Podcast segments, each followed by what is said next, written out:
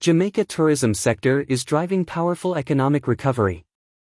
In remarks made as part of Jamaica's Tourism Awareness Week, September 26 through October 2, Minister of Tourism, the Honorable Edmund Bartlett, is urging all citizens to get vaccinated against COVID-19 in order to save lives and continue driving the island's economic recovery. Minister of Tourism encourages citizens to become vaccinated as the island celebrates Tourism Awareness Week. Looking at recovery overall, the presence of tourism as the driver of that recovery has been evident within the country. The health and safety of all visitors and locals continues to be Jamaica's top priority. While we celebrate Tourism Awareness Week under the theme Tourism for Inclusive Growth, let us include vaccination in the mix, because that's what is going to make our recovery more complete but more importantly save lives, said Minister Bartlett as we look at how we have recovered overall, the presence of tourism as the driver of that recovery has been so evident. We have generated for the year so far 1.2 billion US dollars into the economy and we have brought over a million visitors into the country.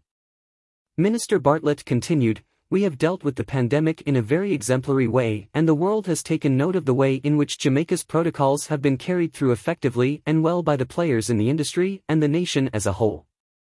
We must manage our stewardship so that we leave no one behind.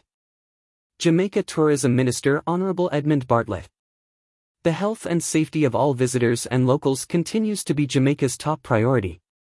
Earlier this month, the island launched a vaccination drive to facilitate administration of the vaccines island-wide with a series of voluntary vaccination blitzes at strategic sites across the country.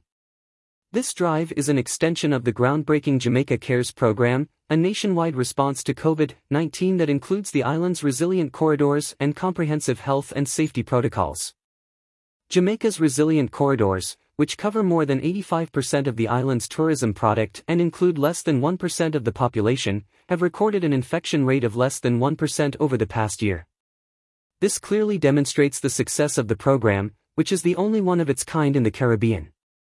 It provides a secure environment for visitors to enjoy the tourism product while eliminating direct contact with the majority of the local population. Jamaica remains open for travel and continues to welcome visitors safely.